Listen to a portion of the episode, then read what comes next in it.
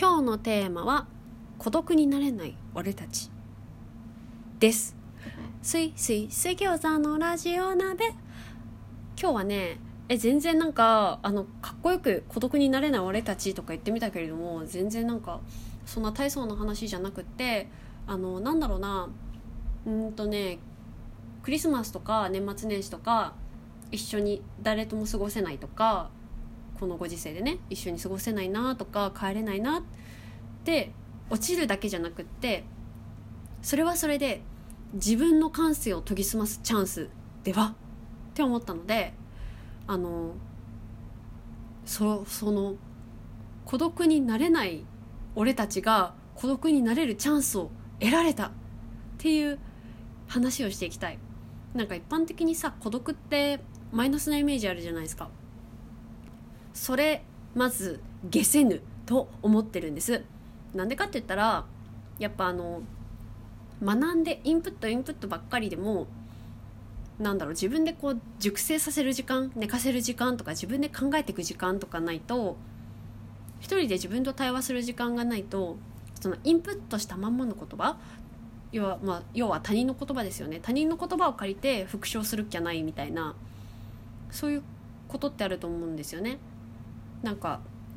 なんだろうなじなんか人とつながってることで安心はできるかもしれないけれどあの自分の内面を深めるみたいな時間って取れなくないってそれそんなずっと日がな一日年がら年中つながってるんじゃね？自分の考えって深まんないし自分の考えが深まんないと自分の好きとか自分の興味とかあとは知識知性って深まんないと思うんですよね。ななんだろう自分の感性借り物の言葉で言い表せるもんかって思うんですけどなんだろうなこうツイッターフェイスブックインスタあと LINE とかですねそういう SNS が普及したことであの本当にマジで一人本当に孤独みたいな時間ってかなり少なくなってると思うしあの通知来たら気になっちゃうし返さなきゃって思うしなんならあのエゴサとかする人もいるかもしれないね。そういう感じで自分に対する反応がすごい気になるとかあとは反応をもらったらすぐに返さなきゃとか結構思ってるなんだろうあの急がなきゃ急がなきゃ返さなきゃ返さなきゃっていう人多いかもしれないんですけどなんだろうなあのラジオトークの公式番組「おやすみ」あ違う間違えた。えっ、ー、と「あなたのお耳の秘密基地」っていうあのマキムさんが主催しているねラジオトーク公式番組があるんですけれどもそのマキムさんもねあの LINE も既読無視とかいう言葉に対していやだから既読っつってんじゃんって思っちゃうみたいなことを言ってたんですけど私もマジでその通りでいや既読って言ってんじゃんって。既読って見たんだから見たってことは読んだんだからもうそれでいいじゃんって。読みましたって既読でついてんだからよくないって。思っちゃう。けどなんで既読無視すんのとかいう問題にもなってくるわけでじゃあえなんか全然ねなんだろう心心も込めてねな何あの適当なスタンプ1個だけでも返したらお前はそれで満足なのかって思ったりしちゃう。なんかひねくれてるかな。でもそう思う。別に無理して返さなくていいしあのそれで寂しいとかないしあの伝わることが伝わったんだったら別に別に良い。あのそういうツールじゃん。あのコミュニケーションのツールって。なはずなんだけれどもあのかまってかまってっていう感じがなんだかまってかまっていう前になんで自分はかまってほしいのかって考えたかって思う。あの人の反応に反射で返したりとかねそういう人って。してないかって。その反射で返した反応で人を傷つけたりしてるんじゃないかって。思ったりする。そんな何？あの確かにとかそれなとか分かるって。絶対分かってないでしょって。思ったりする。話しててもね。なんかそういうの増えたなって最近思います。思う。つうかそう。本当に本当にねそれはねうんとね5年くらい前からかなずっと思ってる。そのツイッターとかフェイスブックとかあとはインスタとか LINE とかねそういうの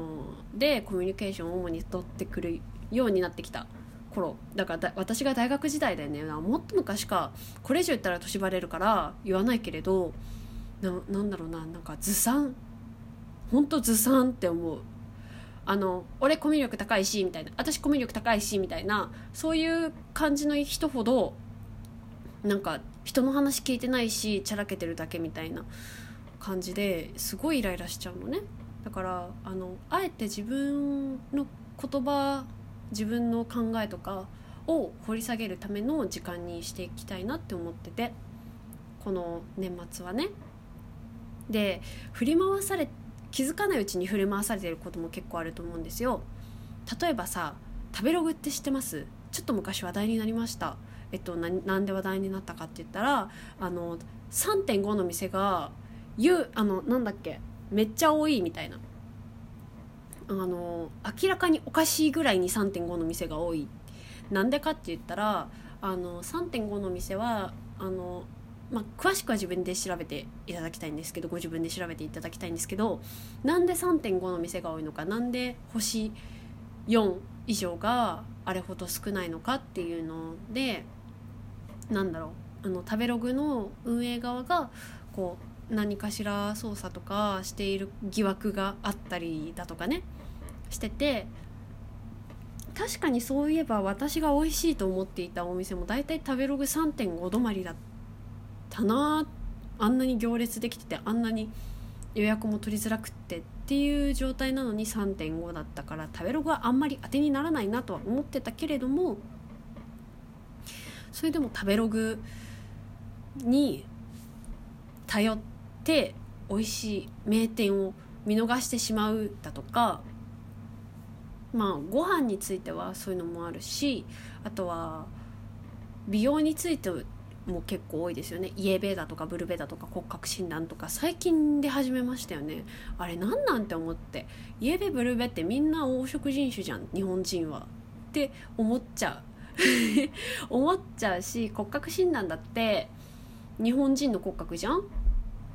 だから大体あの日本国内で売ってる服だとか日本日本で作られたメーカーの服とかあとは日本の会社が作ってる化粧品っていうのは大体日本人の肌日本人の骨格に合うように多分作られてるはずだからそんななんだろう。よっぽど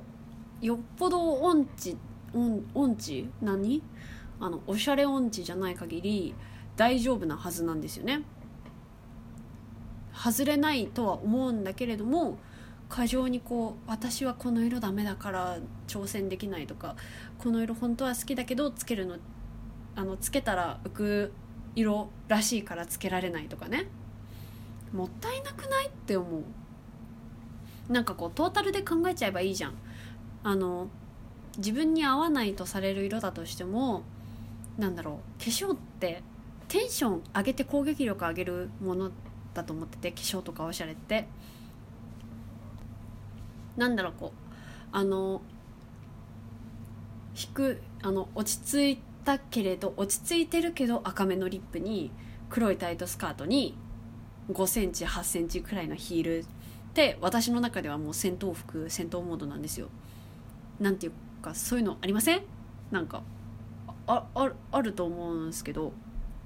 なんか誰のため何のためのおしゃれであったり化粧であったりなのかなって考えた時にえもう自己満足の世界じゃないって思うんですよね。それはこうあんまりにも露出が激しい服とかをオフィスで着ていくのはちょっとあれかもしれないけどそれでもなんかこう自己満足の範囲で範囲じゃん結局は。自己満足自己表現の中のおしゃれであったり化粧であったりだからそんな好きなものがそのイエベブルベ骨格診断で狭められちゃうくらいだったらそんなもん一回取っ払っちゃえばよくないって思いますね。って思ってます。なんだろうな。なんだろうそういう情報が氾濫してるからこそ自分が情報に引っ張られすぎてないかなっていうのは常に考えておきたいなって思うしうんと自分が受動的になっちゃいけないなと思ってる。あの読んでふーんだけじゃなくって読んだ上で自分はじゃあどうやって生かそうかなとか何がためになったかなとか逆にこれは違うんじゃないかなって思うとかそういうのは大事にしていきたいなって思いますね。でそれで自分なりのスタイルとか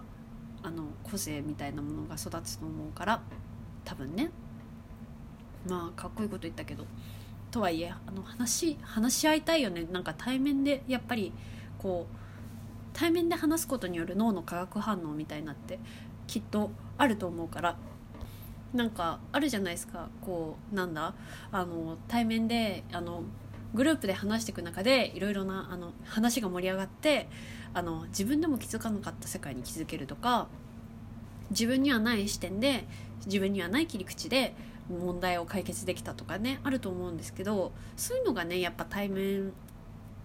で話すことで得られると思うんですけどなんだろうな SNS じゃやっぱ弱いっすよね。タイムラグがあったりとか沈黙があの電話だと逆に沈黙が辛くなっちゃったりとかね。あとはあの非言語情報表情とかあとはあの声のトーンとか身振り手振りとかがあの電話とか文字情報だけだとやっぱ伝わらないからあの脳の化学反応を起こしたいんだったらやっぱ対面で喋りたいしそれ以外だったらあんま別になんだろうこうなそれ以外はマジの単純な連絡手段としてで情報伝達手段程度にに留めておいた方がいいんじゃないかなと思っておる。